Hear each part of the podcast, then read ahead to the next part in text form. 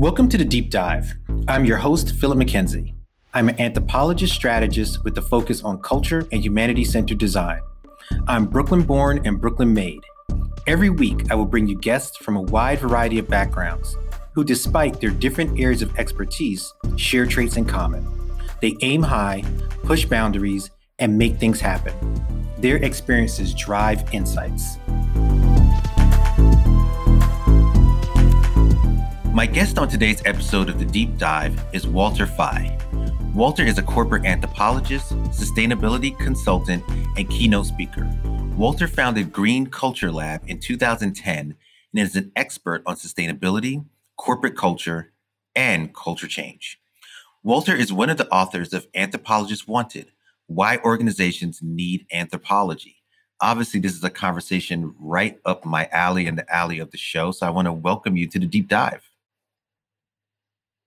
Thank you, Philip, so, for you know, this I have a, a, lot to cover as usual. Um, listeners, frequent listeners of the show will will recognize what that means. That we're going to have a, a a very you know deep, no pun intended, conversation. So obviously, I, I went through the book, and I want to really start at the very beginning because anthropology is, or being an anthropologist, is one of those terms and professions that I think is often you know, for lack of a better word, maybe misunderstood or or people connected to a lot of other things.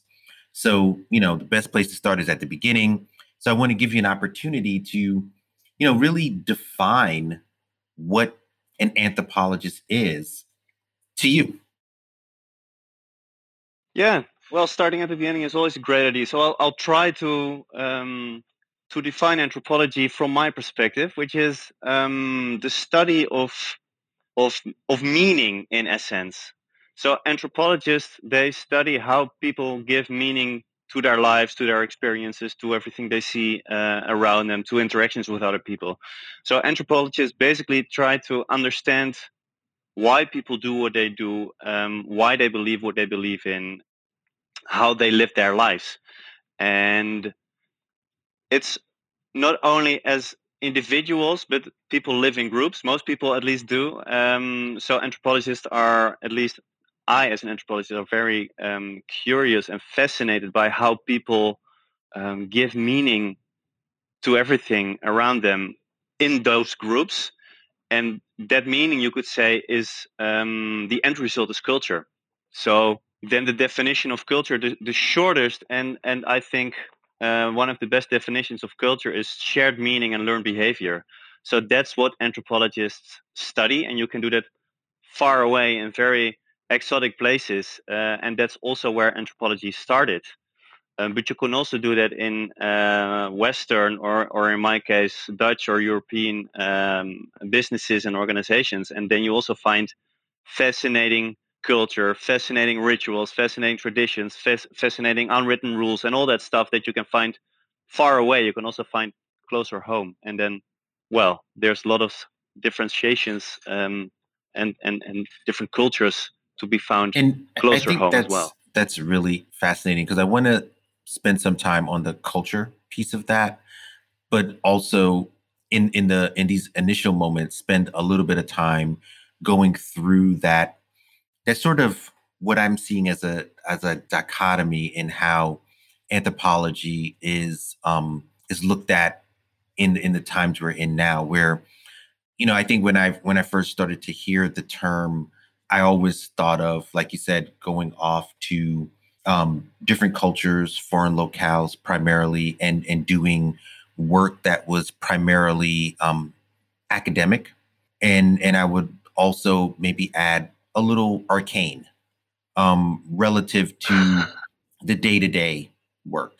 And now, in terms of, of my practice as a cultural anthropologist and, and others, I'm seeing it far more attached to not necessarily corporate, but let's say like societal challenges. And and yeah, like let, let, yeah. let's go through sort of that journey in terms of um, where anthropology is is now? Like, what are your your reflections on that?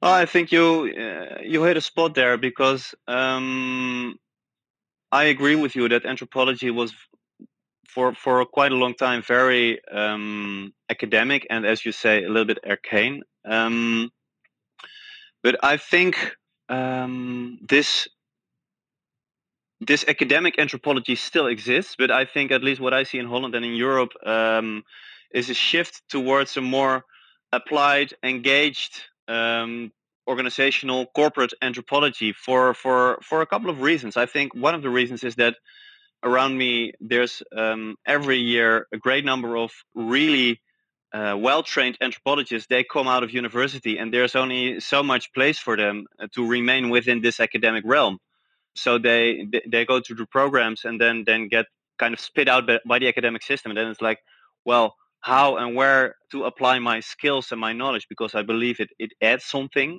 So that's one part. And the other part is i believe that there's um there's like huge societal questions around us which are about people which are about meaning which are about change. And those questions and those challenges um, are not only about technology, but they're they're deeply about culture and deeply about people. So I think that's also why anthropology and anthropologists are needed more uh, and and and are well maybe even reclaiming their positions. But this is a a challenging move because deep in the in, in the DNA in the grains of anthropology is something like uh, we call cultural relativism. So culture isn't good or bad or, or anything. Culture just is. It's about the meaning that people attach to their experiences. Um, so cultures differ. They're not better or higher than one another. They just differ. Um, but when you are involved in um, applying anthropology outside the academic realm, you're not only describing what you see anymore, but you're engaging with it and you're more often than not, you're engaged in creating change. And change basically is saying like leaving it as it is isn't good enough or or so in a way you're judging in a uh, if you if you know what i mean so that's the challenge and the tension i think you see in in applying anthropology and for and applying I, I want to spend as well. some time on on that because i even though I've, I've kind of mapped out a way to go it's it's interesting that it's it's it sometimes it very rarely follows the pattern in which I've written the questions, but we we are finding a way through some of that quite naturally. So you know we're on a good journey here. Um, because one of the points I, I wanted to try to get at that you describe as a as a tension is what I what I wrote down and jotted down is this idea of um, neutrality, where when again that that model of of observation that comes without judgment or interference, but yet we're in the world where I know I'm being tasked to drive insights and to look for things and to impact, right? Like you're you're looking to change some of those tributaries, so to speak. And so I want to get a sense of how one deals with that tension that is very different from the academic practice of observation relative to a more um, society slash corporate that is looking for, I think, responses and answers and and insights. Yeah, well, I can I, I can take you through my process of of the past uh, eleven years, um, and I think at least for me goes that that I thought well the I couldn't find a place within the realm of the of the academic world uh, to start with, to be uh, totally uh, transparent and honest. Um, so I was kicked out of this of this realm as well, so to say. And in hindsight, looking back, I'm really glad at that um, because it forced me to think about the the challenges and the societies I I saw in or the, the challenges and tensions in society I I, I recognized and I saw. Um, and I thought I want to be engaged in trying to make the world a better place even though this sounds like megaloman and and and and and very large but i want to just chip in my my piece and my part. So i want to make an impact as well and i want to do that in a direction i believe in which is sustainability which is uh, diversity inclusion into that direction. And for me just standing on the side describing being really critical because you are trained to be quite critical as an anthropologist that's that's great and we need that but i want to to to to step into the field and to try to uh, to engage uh, in bringing creating the change that i think is really needed and necessary so you could say anthropology is is um, is part next to uh, science and craft. There's also a part of activism in it as well.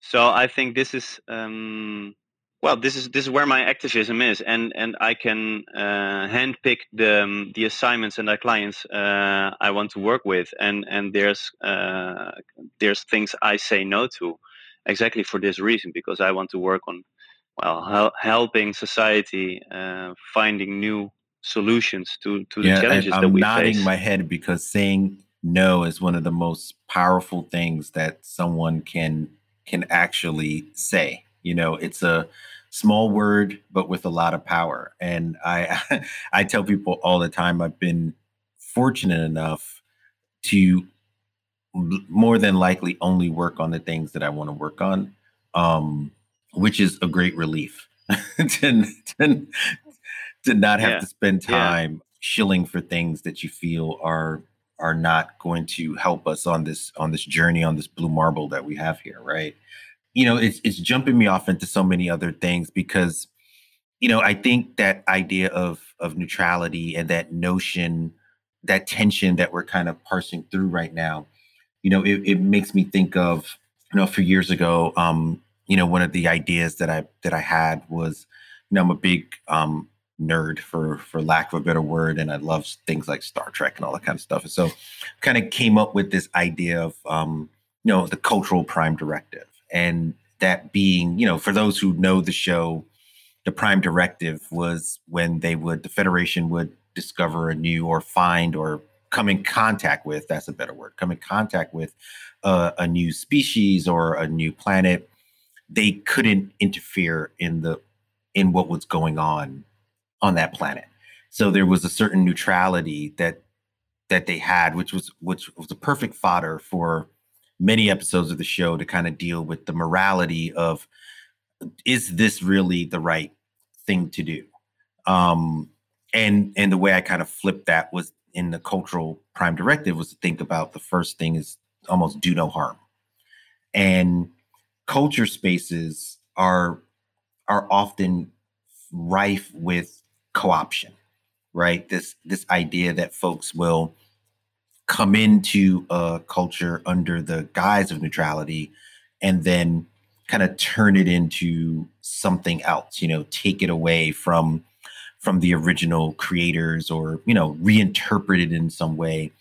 And so as we're kind of having this conversation of, about neutrality and and co-option and and or add at least adding those factors in i'd i'd love to hear how anthropologists can if possible balance those those forces. The the idea of strictly being an observer could be good when weighed against the idea of co-option or it could be damaging relative to you know moral relativism right? And what works for one culture might not work for another um, especially in sustainability you know one of one of your spaces yeah, right? The western yeah. world has pillaged and and and gained great wealth and now judges the the global south for lack of a better word for attempting to use their resources to use their natural um, products and ingenuity in much the same way. Big question but um, I'm I'm curious about how do we understanding that we're we're all trying to do aspects of this imperfectly what are some reflections on on that part of of this journey as an anthropologist as someone engaged in some of these spaces quite deeply like sustainability Another wonderful question. I have a lot of reflections on. So I, when you were asking it, I was already jotting down uh, pieces of, of ideas and answers uh, to it. So so thank you. Well, um, well, let me start with with um, why neutrality is in my idea so important and engaging in change also means that you kind of lose your neutrality to a certain extent. So that's that's uh, already challenging in itself but i believe to um, really deeply understand why people do what they do and why they believe what they believe um, beyond what they say they believe, but what they really think, feel, do, you really have to find neutrality within yourself and leave your own judgment behind at the at, at the doorstep or even uh, at home. Because to deeply understand why people believe what they do you have to engage with them. You have to you to immerse yourself into their world. You have to um, not only observe but also participate in their world. So this this is like a continuum participant observation and one of the main research methods of anthropology. So neutrality is super important to really understand why things go as they go. And when you know why this is as it is you can start posing questions like is it okay? Are we happy with it? Do we want to change something? And i think it's like you already said it's it's quite easy to co- to come from the outside with the cover of neutrality and then push in your own ideas and agendas um, but i think and this is like a very high code of ethics for anthropologists and and i think for professionals in this field at large but at least for anthropologists like you already said do no harm but also pushing people into something that's your own agenda is not really helping. So if I if I'm engaged in something that's that's that's around the theme of change or making impact, I always do it with the people. So working in an organization always brings the question like in Dutch we say van wie ben je? So kind of who's your sponsor? And at first there's some kind of director, manager, CEO, chief who signs off on, on on my proposal so in the beginning, of course, he lets me into the into the tribe, into the organization. But my aim is always to become not kind of owned by him, but I'm I'm I'm guided by the entire system, by the people within the system, and trying to make the voices, the unheard voices, make them heard. And then ask the question, are you happy with how things are, how things go? And or or do you think about change? And and and mirroring the cultural well code or dynamics that this organization uh, has has created. And then then well let, let's just look in the mirror together. Are you are you satisfied? Are you happy? Do you think something needs to change? And then just posing questions. And if they really don't want to then well yeah well let, let's leave it at that. And sometimes this is on a on a, on a tension with with my own activism and desire to make an impact and to to to contribute to the challenges I see uh, for society. So yeah, this is this is like a case by case um, decision and, and process I'm involved in. Yeah. Does this kind of answer your question? Yeah, absolutely. I mean, you know, because I think what I wanted to stress is is that there is no perfect way to to navigate all all of these of of these questions. It's um it is very much case by case. There, I think all of us likely have a you know a north star kind of guiding principles that we that we use to to steer one way or another. But it is definitely not a a, a perfect thing. And I, I think I started the conversation and we were kind of off microphone saying that I you know I bring a lot of my own bias or ideas into a situation which um I, I honestly feel has served me pretty well but putting that aside, you know, the the one other thing I'll I'll ask, and this is again kind of more in the society side of things, before I want to shift to maybe a little bit more on the culture side, is and just kind of jotted this down as we talk about observation. I often wonder, like, do we observe equally? And what I mean by that, and I'm going to preface this by saying this is kind of a my framing of this is going to be very um, American, right? So I'm I'm not projecting this out into other places. I have listeners from all over the world, but from my context, like when I think about all the work in which I feel like there's many pieces of anthropology, like journalism, for example.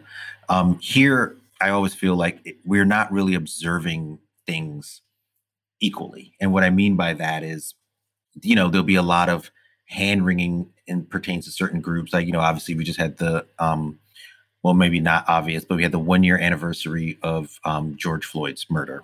About the time we're recording this, I think that was maybe two weeks ago. I'm terrible with time. So things things that I that I feel happened three weeks ago, people will be like, that was yesterday. So and vice versa, perhaps. And vice versa. So I'm I'm fuzzy on remembering because my concept of time is fuzzy, not because it's not significant. It's very significant.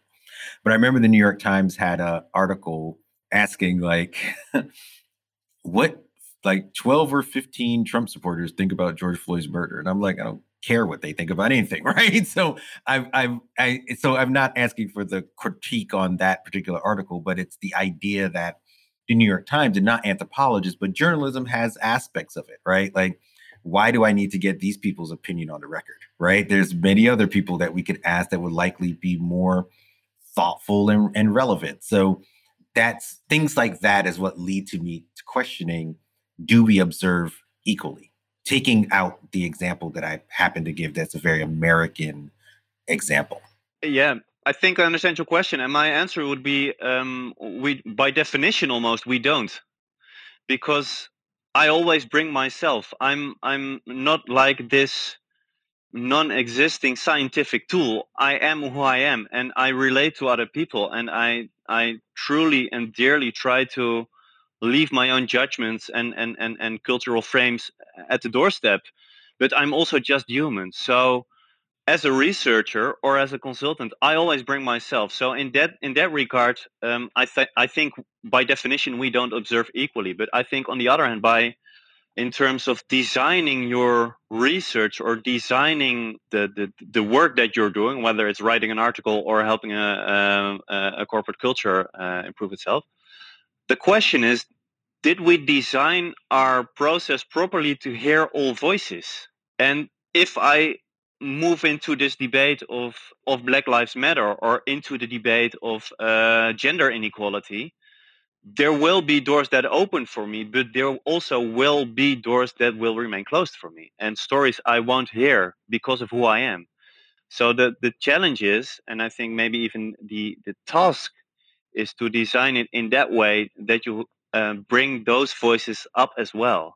And sometimes, especially when you're working in in in in, in a business or, or, or an organizational context, the room for maneuvering is um, is limited, and and and then the question is: Is it acceptable for me, and is it is it good enough, or or do I expect it not to be? And um, well, then you move into a whole different set of questions. But I don't think we observe equally by definition because I bring myself.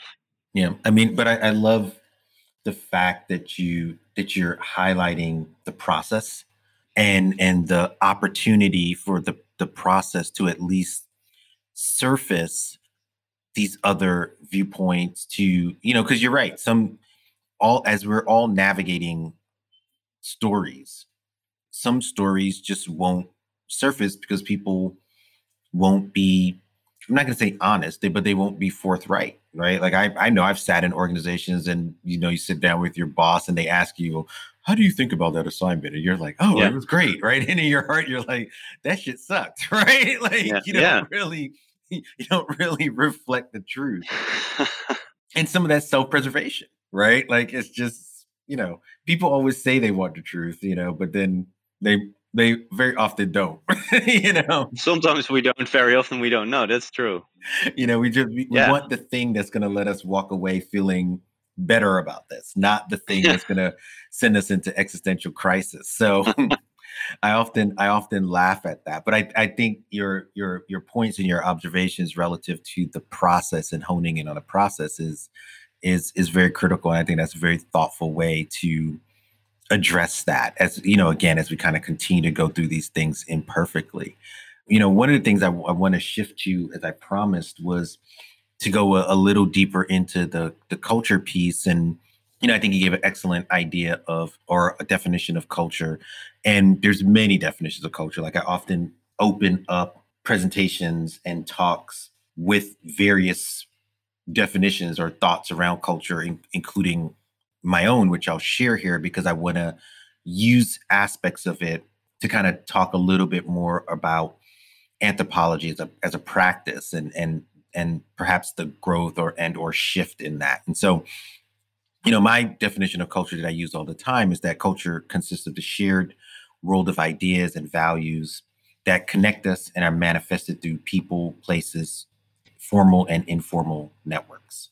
And the reason why I wanted to go through that is to kind of talk about the training of, of anthropology. You know, I do the work of an anthropologist, but I'm I was a finance major, like I said, when we we were kind of chatting before we started recording and study philosophy and African American history. And I feel those things and my lived experience, which I also talk about. So kind of the formal and informal. There's the academic track, then there's an informal track, you know, growing up in Brooklyn at the time that I did in the 80s and, and 70s and 80s it gives you a certain perspective on on culture then all of that kind of is used in my work so i'm curious about kind of the specificity of how we balance formal and informal and i'll, I'll also add an, another thing that kind of written down here that as i was reading the book which is is wonderful and i do recommend it um, to folks who are really engaged in these topics is I saw so much, so many descriptions of the work of an of an anthropologist that I could also apply to other fields. Like I kind of alluded to that with journalism, you know, historians, this idea of futurists, even though I don't love that word, which I'm on the record. So, you know, people know I don't love that word. um, again, this is kind of long, but I feel like there's so much in that idea of formal, informal, who's doing this work, what does the work look like? And I wanted to get your thoughts on the balance of that formal and and informal as it connects to anthropology. Yeah, I have some ideas on that. how to how to kind of structure them is the challenge. But I think I think there's value to both. But what we what I often see happening around me is that people remain at the formal part of understanding what happens within organizations. So what I the comparison I often make is that I, I, I come into a new organization or I have an intake conversation and I ask, well, how does this organization work? And what I get is is is the map of the organization with an org chart. Probably you recognize this as well. And this is the formal story, like the Lonely Planet information of how the organization works. But in that information is nothing about the back alleys, about the squares where you can really pick up the information, about the informal ties between uh, different departments or teams or, or individuals. So I think both this formal org chart, but especially when you look at culture, the informal tissue between people is super important to understand because if you if we if we move back to one of the first questions you you asked is like what is culture or or what's what's anthropology? If you say culture is uh, shared meaning meaning is something that that comes into being through interaction. So that's also the place where you need to look to understand that the outcome of the process but also the process itself. So you could say culture exists between people in the in, in the white spaces or the brown spaces or the purple spaces or whatnot but it is in between people in between the lines. So that's the informal part where you really want to tap into to understand why things go as they go. And and this formal part definitely gives information and the informal as well. And then it's interesting to start cross-referencing those and see where where the tensions are and where the realities differ from each other and and and well try to go into that and and and what those tensions and and inequalities uh, tell you about the social system that you're studying. But it's super important to dive into to deep dive into that informal uh, part as well definitely.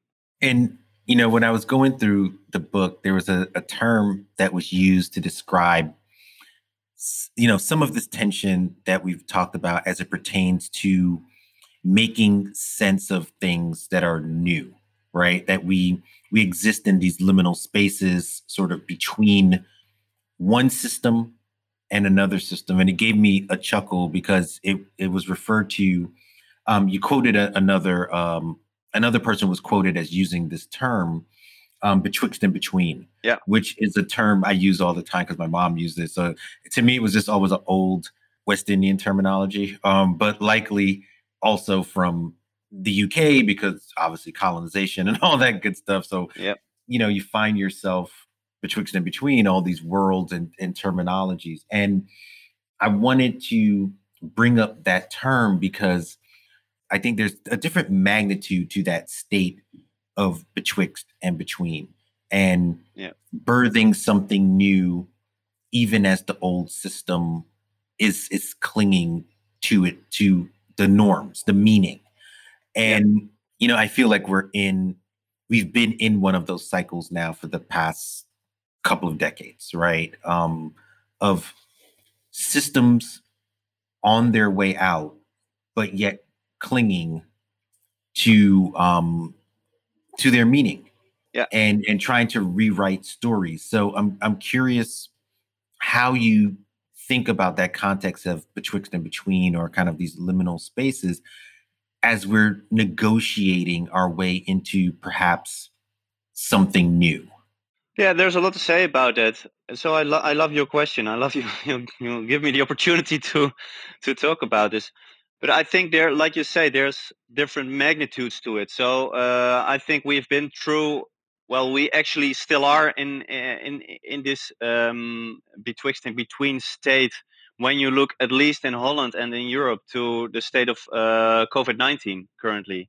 So the old rule book didn't apply anymore, but the new rule book and the, and, and and and what all that means and implies wasn't in place yet. So we were like, really, how do we meet each other how do we greet each other how we design our, our office spaces how do we like politics economy healthcare everything was like betwixt and between and the old didn't work anymore but the new wasn't there yet. So there was like massive a massive power shift but also a massive uh, set of emotions like like high hopes and deep fears at the same time even within the same people or the same groups of people. So i think there's different systems and different um, magnitudes to this idea. Uh, indeed, I think we are also the, scale is a little bit bigger, but in terms of climate change and, and, and sustainability, I think we're also being betwixt and between. We see, we recognize the old doesn't work anymore, and and, and how the new is going to evolve and work out, and what energy systems and what that mean for for how we live together, how we build our society. We're still finding new answers, so we are betwixt and between. But I think it's it's interesting to use this angle and to use this perspective to look to those dynamics in society, but also in, in companies and organizations, and maybe even to your own personal uh, lives, because you can apply them in, in, in different levels. And and if you're, I, I, could give an example later on as well, but um, I think the challenge is that systems are built, social systems are built uh, for for stability so the, the word I already just used is that in, when you go through this this process of change from old to new through something you can call betwixt and between or or the liminal state as anthropology uh, calls it, there's always a massive power shift because when you are high ranked in the old system as an individual or or or, or a company, in the new order, well, it's you don't know where you end, but probably the new order asks for something new, a new, different quality, a different skill set, a different uh, core value of why you build a company. So it's always challenging because it is about power, and it's also about the power shift. Um, and and if we go back to culture, and, and you already kind of mentioned it as well, it's it's like first of all, culture is like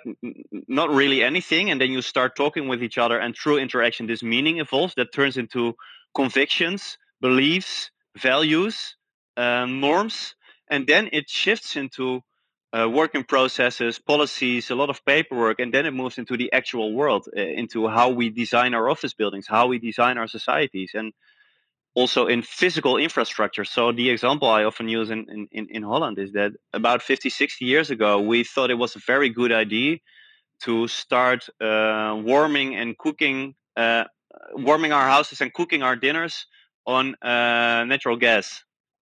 And now we think, well, climate change is not really that good idea anymore, and we have uh, local earthquakes in a in a province in Holland, in the in the in the, in the far north, in Groningen. Even though Holland is a a small country compared to compared to the states, so saying the far north, it's it's 200 kilometers to the north but we have earthquakes and we think well climate change uh, earthquakes it's not a very good idea anymore to warm our houses with this gas but we we we we are we have invested billions in the entire infrastructure. There's huge political and diplomatic interests uh, involved in it as well. So this shift is not easy because we have invested in this infrastructure and we and, and our entire power system is is built around it, the social power thing, not only the the physical power thing. So that's also why it's so hard to change that. And I think you can apply this also to colonialism, also to uh, racism, uh, discrimination, the Black Lives Matter movement, uh, George Floyd. So this is this is why it's so hard, and at the same time so necessary and so needed. Yeah, I, I think that's all of that is is directly where you know it's it's so fluid.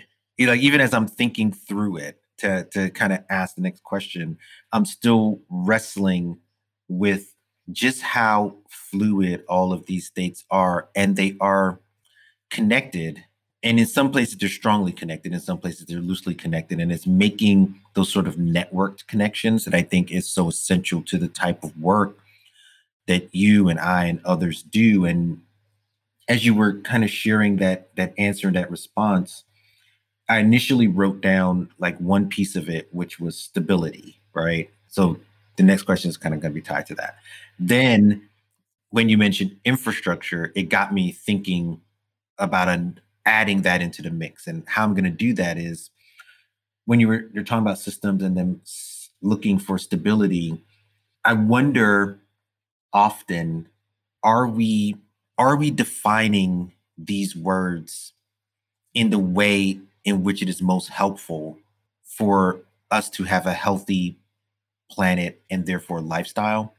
And the same thing with infrastructure, right? And so what I'm what I'm trying to get at when I say that is I would look at ordered systems and they would appear to be stable, right? So I come from finance and people would say, oh, the, the modern way in which money moves from one place to another is stable in the sense that, you know, we're not walking around with a bag of, you know, gold gold ringgits anymore. We're kind of moving around with debit cards. You can kind of tap it. You can keep accounts. We kind of know where ledgers are and, and all the rest of that kind of stuff. So I think most conventional wisdom would say, oh, that's a very stable system, right? You can transfer money from one place to another. And I look at that system and I say to myself, well, it's completely filled with terrible inequalities, um, the movement of of money, uh, particularly for high um, for wealthy individuals, is completely obscure, um, meant to avoid taxation, and taxation is a and that loss of money is an incredible drain on society's ability to affect infrastructure right like what we what we define as infrastructure is often very physical right it's the building of a bridge, it's the kind of going up of a building, it's wiring our, you know, for Wi-Fi or whatever it is. But basic needs for human beings, including things like dignity, are not often thought of as infrastructure, right? They're kind of thought of as these like emotional soft things and soft cares and you know, so big lead in, right? But I'm trying to get the sense of is there an opportunity in your eyes to redefine some of these terms? Because when people say things like, oh, it's stable, I'm like, well, stable for who? Right? Like, this isn't stable if you're in, you know, I, I've been using more this language of um, precarity, right? Like, I feel like we're all, all generally in this state of things being very precarious so it doesn't really feel stable at all, right? It feels like you're just one wrong step away from like, you know, disaster. And here, you know, here in America, you know, we don't ride bikes as much, but if we if we did in a city like New York, you're risking like, you know, you get run over and you don't got health care, you're fucked, right? Like you could want to ride a bike, but you're really taking a, a, a serious risk with your own safety because our healthcare system is trash, right? So it doesn't feel like a very stable system, despite people saying, "Oh, America has the best healthcare in the world." People come from all over the world to get there, right?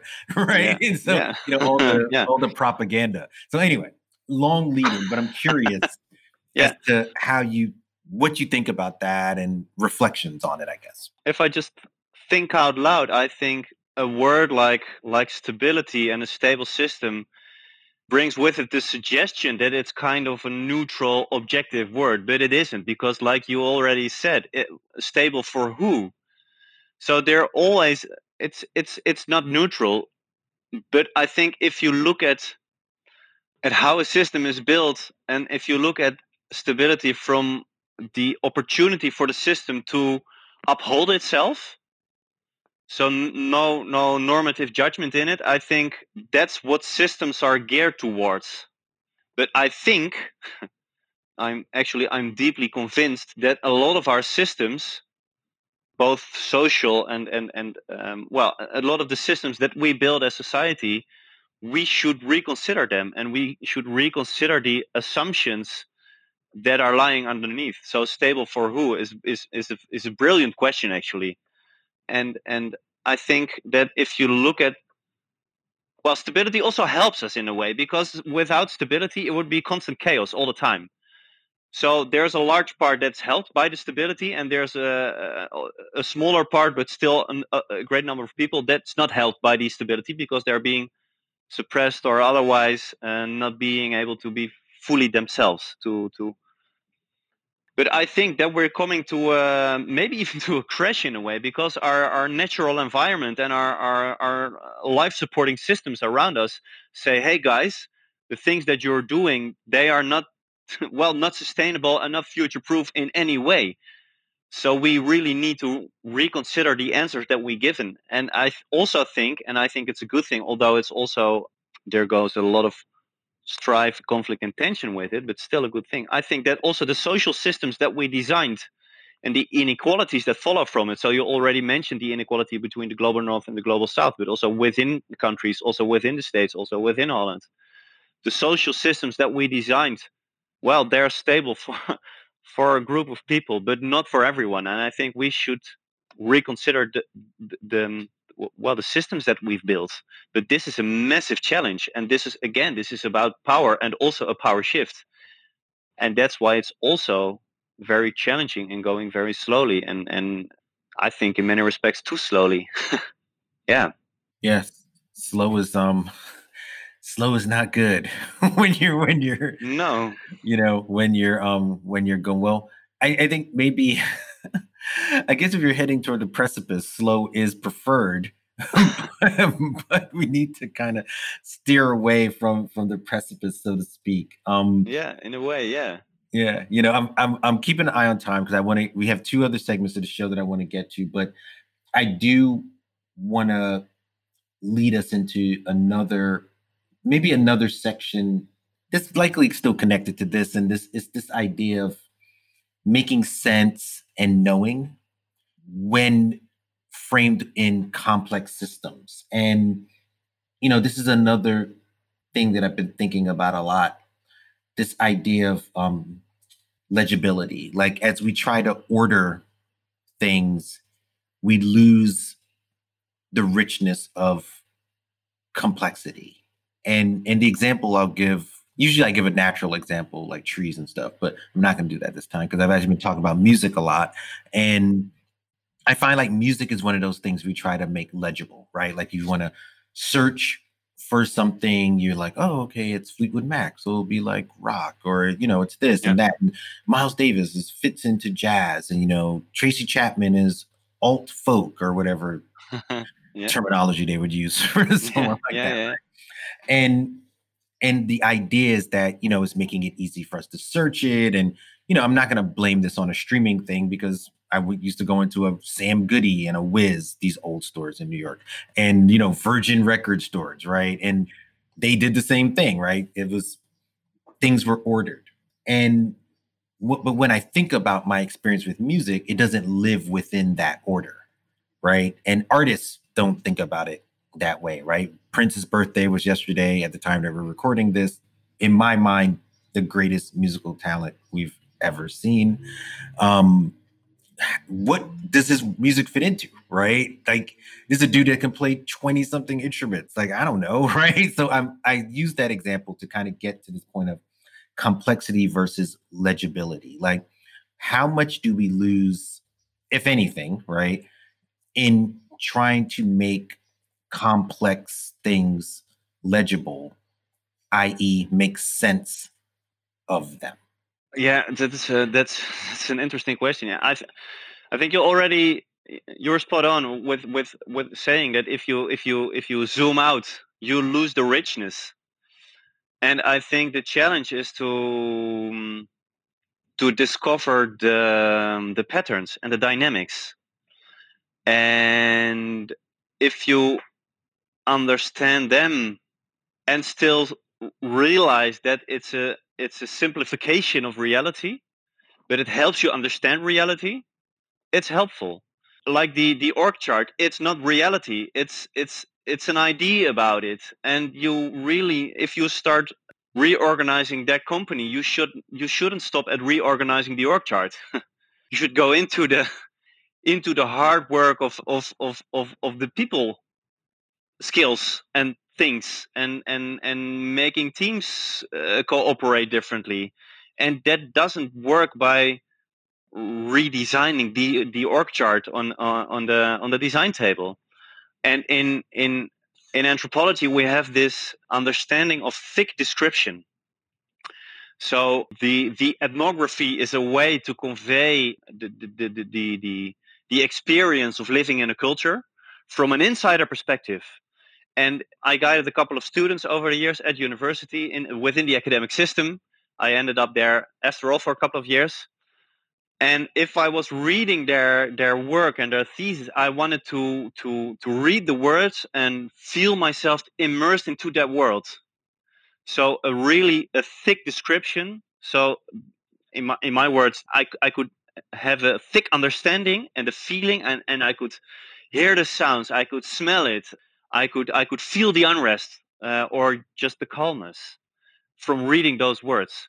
And if you zoom into that very detailed, rich level of, of complexity and be able to zoom out and see the patterns and see the overarching dynamics and combine those two worlds in, in words or in structure or in visuals or in presentation or whatever way you put it in an artwork in a, in a, in a, in a play i don't know there's many words to it or many ways to it that's that's the skill and i think that's the challenge. So that's also where I, earlier i said anthropology is partly science partly craft partly activism but there's also part of of art to it. So how to convey the message how to show the patterns and still keep the thick description and the lived experience within the story. And and combining those worlds i think that's where the magic happens. If you are good at that you can create that magic. Yeah that is awesome. I, I love, uh, you know, it's we only record audio, which all guests know. And, and people who listen to the show, they're like, we've never seen video. So it's obvious to them that we only record audio.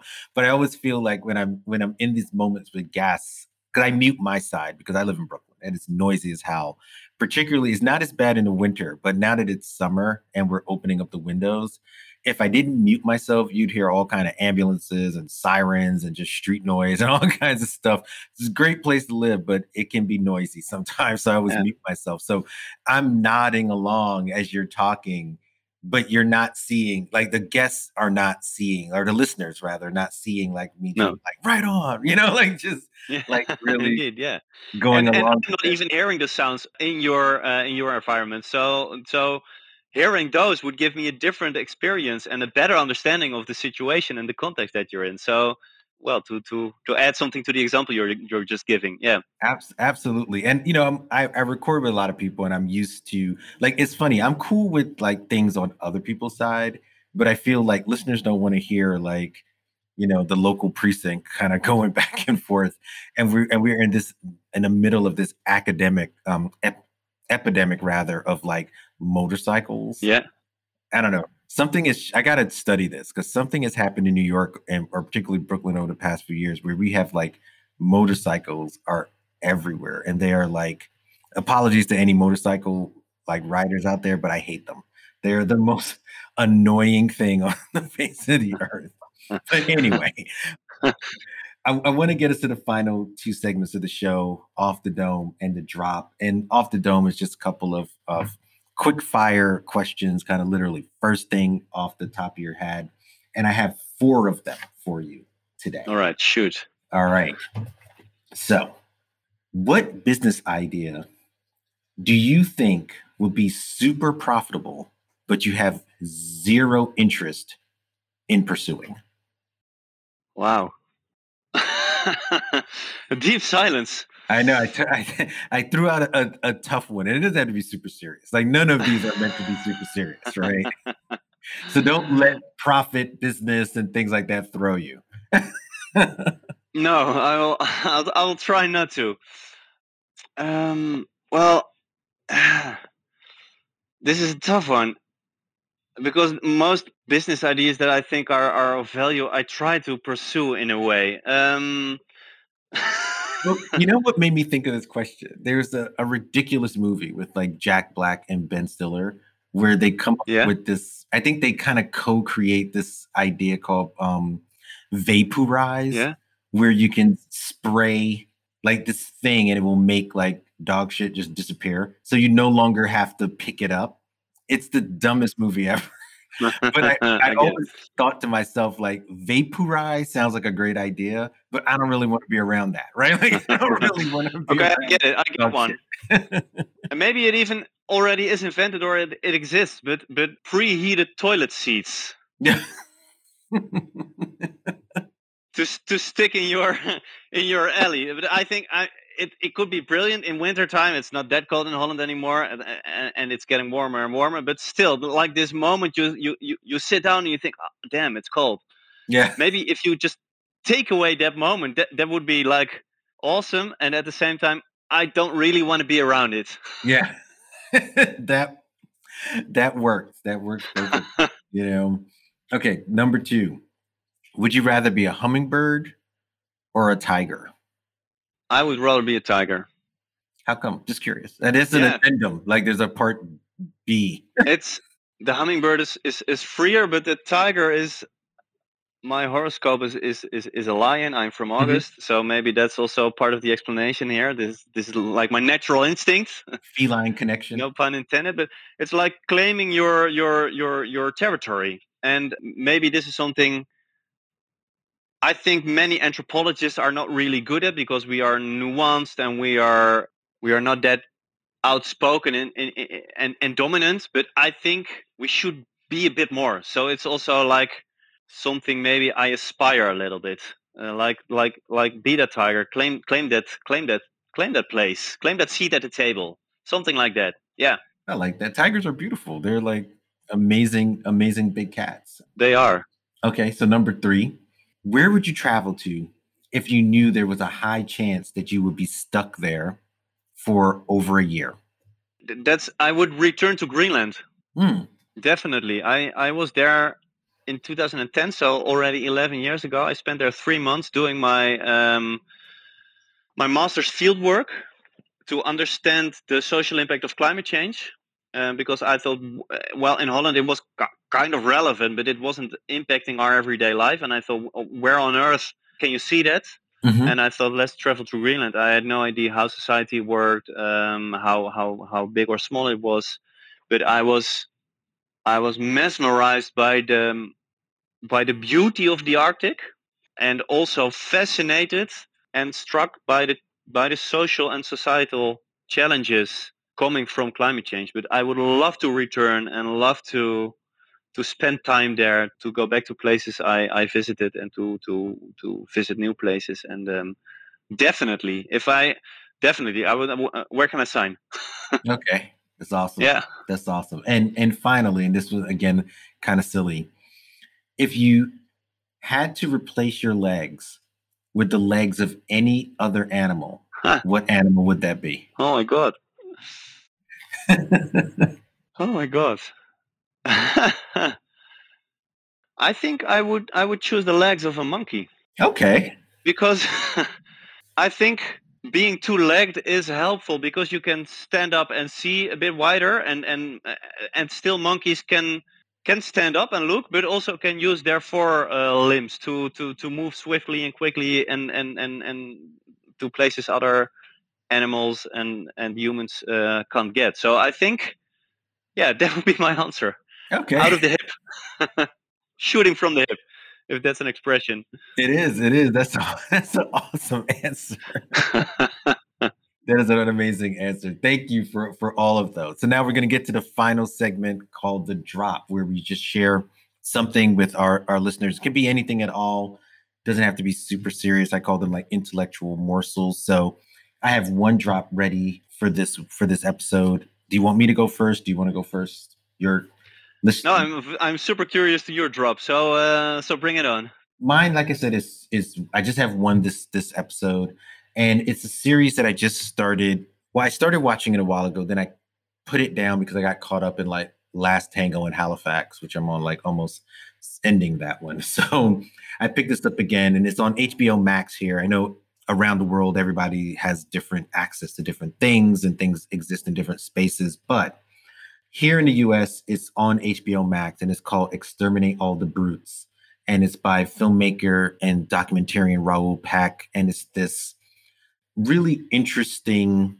I can't even really call it a study. I, I don't really know what to call it, but it's this very deep meditation on on colonized violence and um, the the mythology of of white supremacy and all these different things, which is it's kind of heavy, but I find the way in which he's putting these stories together as storytellers is actually quite interesting. So I finished one episode. I have three more to go, but I plan on like kind of going through it at this point now quite rapidly.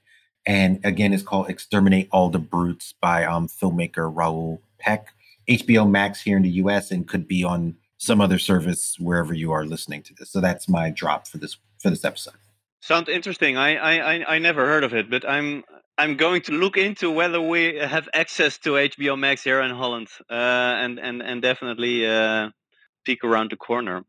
I've I, I, thought about it for a long time because you you you prepared me for this question, um, and and um, uh, to be fully transparent, and I thought about it for a long time, and I think there's there's so many things, so many beautiful things made and written and and and created. Um, so I I kind of had a hard time, and then I I went to my to my I wanted to say to my library, but it's just a couple of bookshelves, and I I picked a book that that really brought me down on my on my two feet, which is called um, "The Shepherd's Life," subtitled "A Tale of the Lake District" by James Rebanks. And I read it a couple of years ago, and I have reread it uh, once or twice, and it's it's about the four seasons and the dynamics that come with it running a small shepherd farm and and and this guy, the the author James Rebanks, right now I don't recall it, but he had like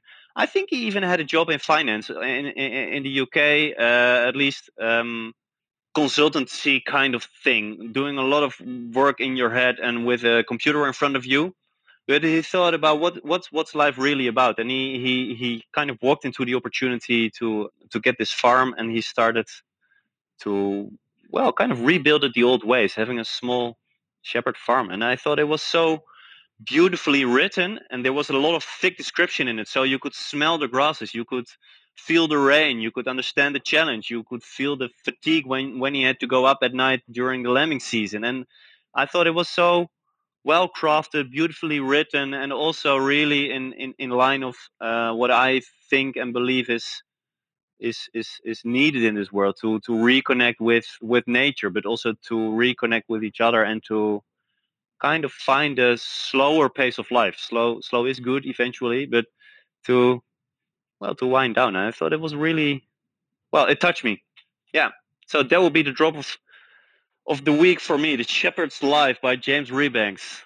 No that that sounds wonderful. I'm gonna you know when I when I spend time, you know, I have the opportunity through the show to spend time with amazing people, and their their drops literally become part of my library. They become things that I watch. I actually added a um a show on Netflix that was a drop for the episode that's going to be released on Thursday. The guest there, Livia. So shout out to Livia. Um, gave a, a great show, a Brazilian show that I just was like, oh, I got to add that, you know. And so I added it on Netflix. And this book is going to end up in my in my thrift books queue, you know, where I'll be ordering it. I could just I love those kind of stories. And as a, a city kid, someone who grew up in Brooklyn, in in my in this iteration of my life, I'm really trying to get more in tune with a, a more natural way of living, which is which is um a challenge for someone who grew up among concrete and steel and all that kind of stuff. Yeah. Um, so I love these stories that I find them very inspirational. So I could tell that that's a, a book that I'm going to want to get and, and spend some time with. So thank you for that awesome drop. And you know, while I'm in the in the mood of giving thanks, I want to thank you for being on the deep dive with me, Walter. This was a, a great conversation. I'm starting my morning with you because because of the time difference. I'm recording this um, early New York time, and I love when I can do this because, like I, I like to say, it, it really gets my day moving in in the right direction. So, you know, it's been a pleasure having you on the deep dive. It has been a pleasure for me as well. For me, it's it's it's the afternoon. The sun is high. The schools are ending, so the noise I hear. Hopefully, you don't. But is it, I I looked forward to it, and and uh, it was a very pleasant conversation, and um, and it sparked me as well. So thank you for having me, and thank you for your your thoughtful questions and the nice conversation. Oh, thank you so much. I appreciate it. So thanks again for being on the show. Really cool. Thank you.